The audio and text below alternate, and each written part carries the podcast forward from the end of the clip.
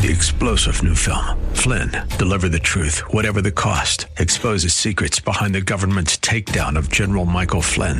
Flynn knew what the intel world had been up to. He ordered the first audit of the use of contractors. This set off alarm bells. He told the truth. He was the most dangerous person for Donald Trump to hire. They had to get rid of Flynn.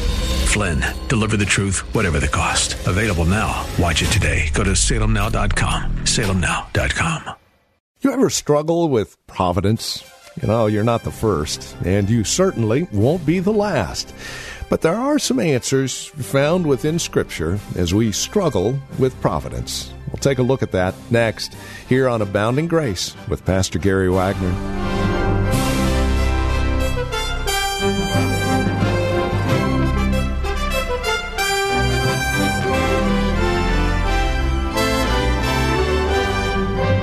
Greetings in Christ and welcome. This is Abounding Grace from Reformed Heritage Church here in San Jose. Thank you for joining us today. We're continuing our survey of Job and we find ourselves in the middle of chapter 21. A message that our teacher and pastor, Gary Wagner, is simply entitled Wrestling with Providence. It's something that is all too familiar with most of us, I think, if we're honest with ourselves. We struggle sometimes with providence, especially when it butts up against our own will, as it were. Let's check in with Pastor Gary, shall we? And today's broadcast of Abounding Grace. You cannot fathom the ways I'm working in every atom of the universe. You just need to trust my work and trust my promises and, be silent and know that I am God who is working out all things for the good of those who love me. This is the only answer, and it should be good enough for us, beloved. But look at the U.S., where men turn away from theology and where they adopt bad theology and bad views of God and of themselves and of the world. We uh, simply create for ourselves a hell on earth and bring misery to ourselves. So Job tells his friends, You should be amazed with me, not judging me, not condemning me as a wicked man. You should be amazed with me. He says, Let me tell you one other thing in verses 7 through 15. God's judgments are very often delayed.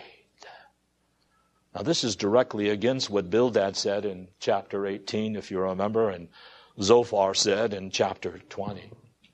Joseph, Zophar, and Bildad, did you tell me that God always judges the wicked and never prospers the wicked? But if he does bless them, as Zophar stated, just kind of backing off a little bit, it is only for a while. But then he will judge them in this life. Isn't that what you said? Really? Verse 7.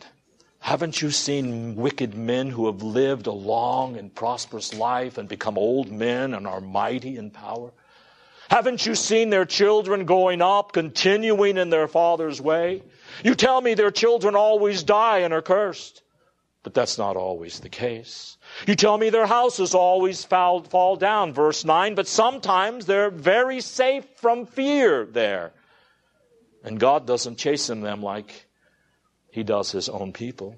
Verse 10, their livestock gives birth. Verse 11, their little children grow like a flock and they dance. Verse 12, they love music. We even see that today, right? The world always seems to be singing something. Maybe people can't, most people can't go on for even an hour without their tunes blasting in their ears. He says in verse 13, they spend their days in wealth and they even die quickly. In other words, they don't usually languish in disease like you told me they would.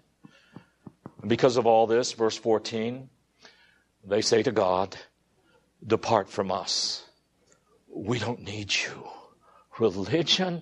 Come on. Verse 15, prayer? Why?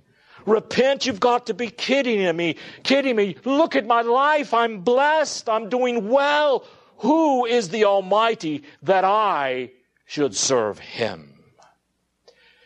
You know, in all the book of Job, these eight verses are the scariest verses in the whole book, at least to me. They are much scarier than anything that Zophar or Bildad or Eliphaz have said about the wicked. Because to the degree that what Job says here is true, and I think he is correct, it means that God leaves wicked men, the non elect, alone, generally speaking. He gives them lives to enjoy his gifts. He doesn't warn them that his wrath is coming. There are some warnings from time to time, but Job is right. It is what our Lord Jesus said in his parable in Luke 16. God gives the wicked these things good in life, but they are not led they are not led by the Spirit to chasten themselves over their sins. Their consciences are not troubled by offending God. They boldly challenge God as we see in our culture all around us with their blasphemies. In gratitude, we don't need you, God. Thanksgiving, we don't need to give thanks to some Lord. All these things say, we don't need you, God. We don't want you. We don't want religion. We don't need to pray. We don't need to repent. You know, I think there is, there is no worse judgment or any clear indication that a man is under judgment than when he doesn't feel his need for the Lord. When God does not prick him so that he feels his sinfulness and his need to turn to the Lord. There is no worse judgment. But we doubt this. You know, the preacher says, I need to repent if I'm to have God's blessings. But have you ever thought? I know people who haven't repented and they seem to be blessed. The preacher and the parents says you need to be careful about making friends with unbelievers, but some say, I find my unbelieving friends nicer. I find that those who may be Christians nominally have their faith more loose, and I find that they are more fun to be around. I have friends who don't pray very much, but they live in nicer houses and they drive nicer cars than those who pray. They even seem to be sick less and have fewer troubles in this life. You see, when we judge by the appearance of things, like Job's friends did, by men's outward circumstances, and we start thinking like this, it is very perilous.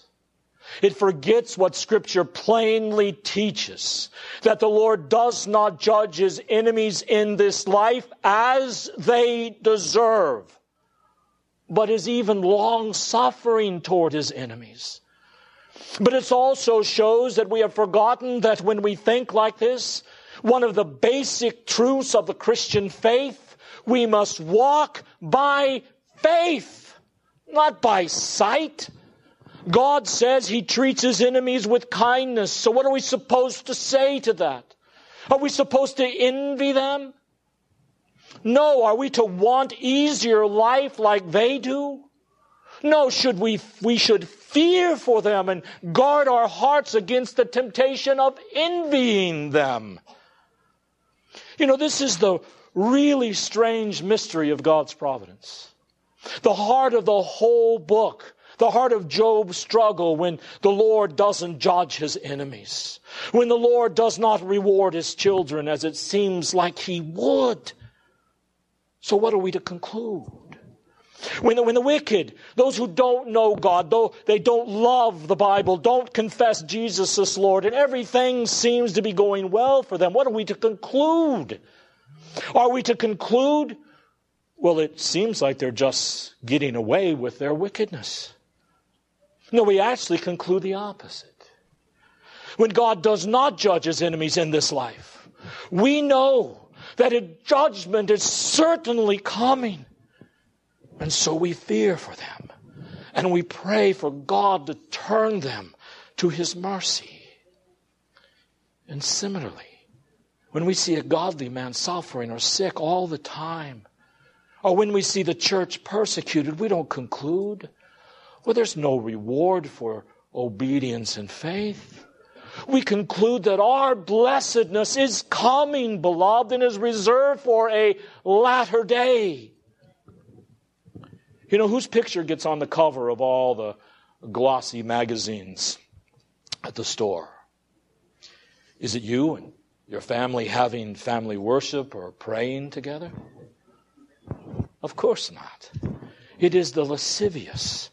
It is the whores, the celebrities, the athletes, the power brokers in the political world. And it's easy to look at this and ask, why am I afflicting my soul? I mean, look at these people. They're getting ahead and they're doing wickedness, and yet the preacher's always telling me to love God, to fear God, obey God's word, be in God's word. But none of these people are doing it. Everything seems to be going well for them. Job is struggling with this. So, what are we supposed to do? Remember, God is reserving the wicked for judgment. No way do I want to envy them. I don't want to walk with them on the broad way that many people walk, the broad way that leads to destruction. God says, My children walk on the narrow way. Oh, yes, I'm going to afflict you. There will be chastening. But the goal here is to give you the crown of life and that you may be partakers of my holiness. Because as Job goes on to say in verses 13 to 21, wrath is coming. You see, Bildad and Eliphaz and Zophar say, no, wrath is coming now. But Job is wiser. He says, wrath is coming, but sometimes it is delayed. You know, no matter what you see with your eyes, you need to remember verse 16, a very important little verse. Behold, their good or their prosperity is not in their hand. The counsel of the wicked is far from me. In other words, in their lives, God has put them where they are. If you are a wicked man, an unbeliever, and exalted, and powerful, and rich, and wealthy, having everything you could want, God put you there. If you see a true friend of God, poor and based, having only enough to scrape by, God has put him there. God is the one who puts men where they are. And here I think you see at some level Job's faith breaking out of this darkness. And no matter what it looks like, verse 17, the candle of the wicked will be put out. The day of judgment is coming. Their destruction is coming. God is going to distribute sorrow in his anger. Oh, they may laugh now. But verse 18, they will be as stubble before the wind and as chaff that the storm has carried away. Iniquity be, will be laid out for their children. He has sown to the wind. His children will weep, reap the whirlwind. Verse 20. He may live in pleasure, but his eyes will see destruction, and he will drink the wrath of the Almighty. And in his house there will be no pleasure left in it when he is cut off. Isn't this kind of an interesting back and forth? So, which is it? Are the wicked, as Job described them earlier in the chapter, fat and sassy? Or as he describes them here, cut off and condemned. Which is it? It's, of course, both. However, the cutting off many times comes later. And that is what Job is bringing to our attention. That the wrath that God will give to those who do not know Him and do not obey the gospel will be severe. but possibly not now. There is a picture of this in Second Thessalonians chapter 1, beginning in verse 6. It says, Seeing it is a righteous thing with God to recompense tribulation to them that trouble you, and to you who are troubled, rest with us when the Lord Jesus shall be revealed from heaven, with his uh, mighty angels in flaming fire, taking vengeance on them that know not God and that obey not the gospel of our Lord Jesus Christ, who shall be punished with everlasting destruction from the presence of the Lord and from the glory of his power. Job says, Oh, that day is coming.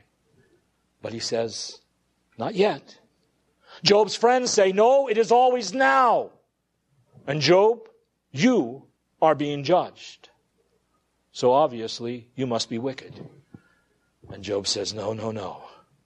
The final judgment is coming. Now, we, we can kind of bring this up to date in the New Testament. When we hear that God's displeasure is coming in the day of judgment, what are we supposed to do? Well, as I have stated previously, we are to flee to Christ.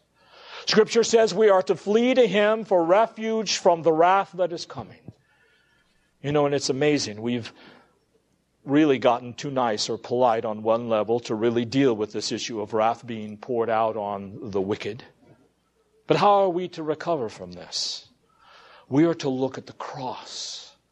Because when we see the price that God put upon the head of His own Son, is it so we have an example and so that we have an occasion to celebrate Easter? No. It is because the price of our redemption was Him bearing all of our wrath and all of our curse on His own body upon that cross. Which means no one, no one is going to get away with anything. Because if God put that wrath upon his only son, the only people who are delivered from wrath are those who look to the Lord Jesus Christ. And yet, if we reject Christ, as Paul said, who knows not God and obeys not the gospel, then that wrath will fall upon them. So look to the cross, child of God. Consider the evil of sin, all sin, every sin, my sin, your sin, and then consider the price that was paid for our redemption. So when we are tempted to think the wicked are going to get away with it, all of these private conspiracies, they're going to get away with it. Look to the cross. No one gets away with anything. Job saw this from a distance. Oh, beloved, we see it more clearly now because we see Jesus. And you know, there's a note of sobriety with which Christians should live. I don't see enough of this even in my own life, nor do I see it enough in the broader church. There is just a sobriety that should take hold of us. Do you think that there's a judgment day going? Do you know that you will stand before the judgment seat of Christ? Well, beloved, this is not a novel and this is not some trilogy of science fiction. This is a fact. God raised his Son from the dead, which is God's sign that there is coming a day when he will judge the world in righteousness by the man whom he crucified and raised from the dead, his only Son. Do you live with that sense? Now, that doesn't make us morose as Christians because we know Jesus has taken our judgment. But nor should that mean that we're just indifferent to it and say, well, you know, life will go on. I'll live my life. I'm forgiven. Whatever happens, happens. I'm not going to worry about it. No. We're aware the king is on the throne and we must still stand before the judgment seat. You must. And beloved, I won't be there to help you. And you won't be there to help me. And your wife will not be there to help you, nor your husband and your parents won't be there to help you. We will all stand before the Lamb. And our only hope on that day is that we have believed in Him and confessed His name because we live in God's world. And in God's world, no one gets away with anything. Think on this, beloved. Read 2 Peter 3. Go back and read 2 Thessalonians 1 and read 1 Corinthians 15. So much in the New Testament is written to encourage us to be sober and to be vigilant. Our lives are short. We're going to stand before Jesus Christ the Lord to give an account, so let us labor to be found in Him. And let's not envy the wicked or choose any of his ways. Job concludes his answer to his friends in verses 22 through 34, and he makes one simple point. But remember how he began in verses 1 through 6. You should be astonished with me. Verses 7 through 15, listen. The wicked don't always get what they deserve in this life. And verses 16 through 21, the judgment is coming. Therefore, verses 22 through 34, we can't teach God how to govern the world. Notice he says there in verse 22 Shall any teach God knowledge? You know, it's good to just be reminded.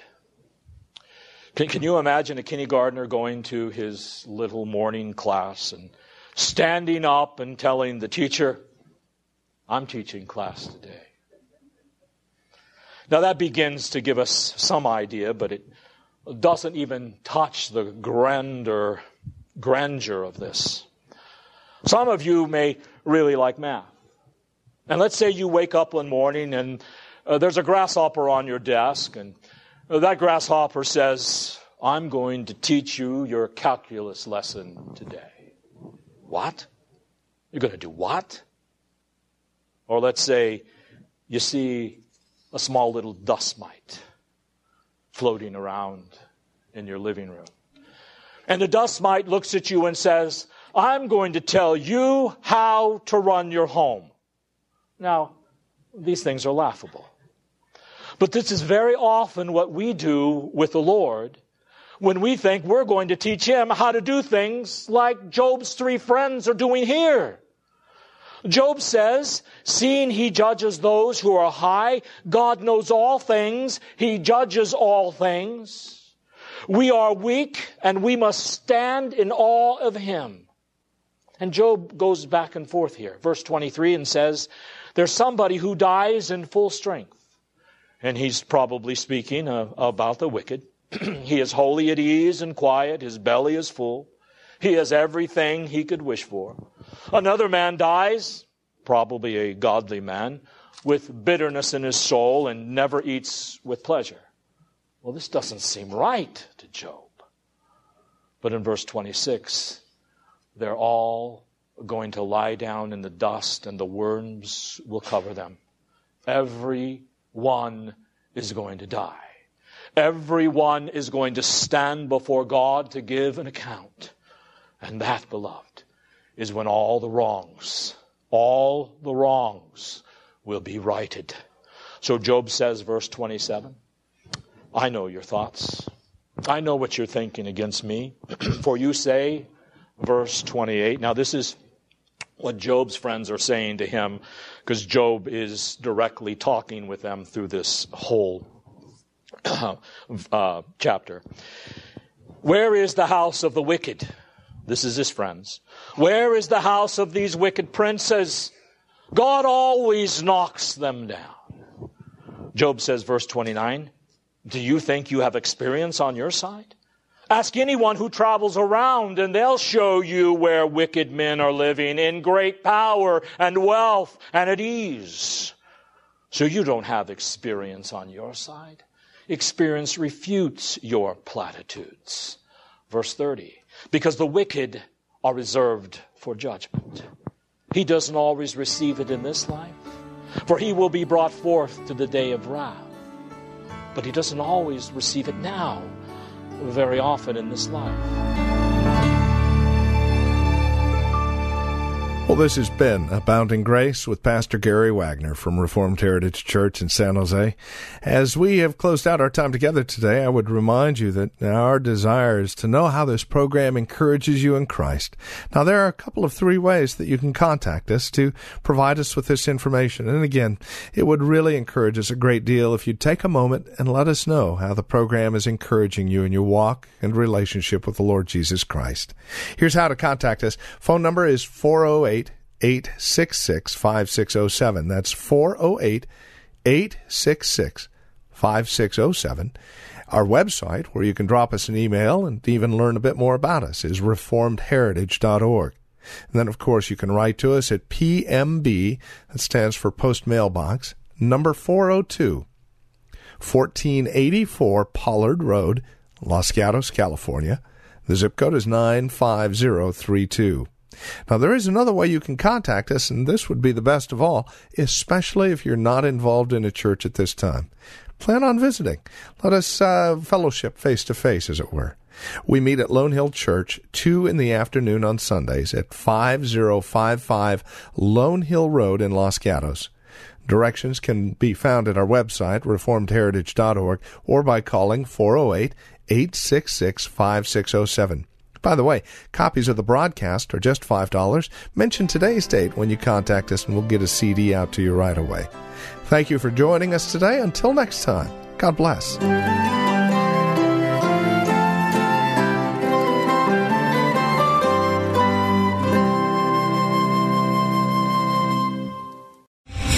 Star general Michael J. Flynn, head of the Pentagon Intelligence Agency, knew all the government's dirty secrets. He was one of the most respected generals in the military. Flynn knew what the intel world had been up to. He understood its funding. He ordered the first audit of the use of contractors. This set off alarm bells. The explosive new documentary, Flynn, Deliver the Truth, Whatever the Cost, uncovers the facts behind this scandal. Flynn told the truth. He was the most dangerous person for Donald Trump to hire. I find out the worst enemy that I'm going to face in my life is right here in America. They took my assessment and they wanted me to change it. And I was like, I'm not changing it. They had to get rid of Flynn. With in depth interviews, archival footage, and never before seen personal records of the man behind the headlines. I just felt like I was drowning. Flynn, deliver the truth, whatever the cost. Available now. Watch it today. Go to salemnow.com. Salemnow.com.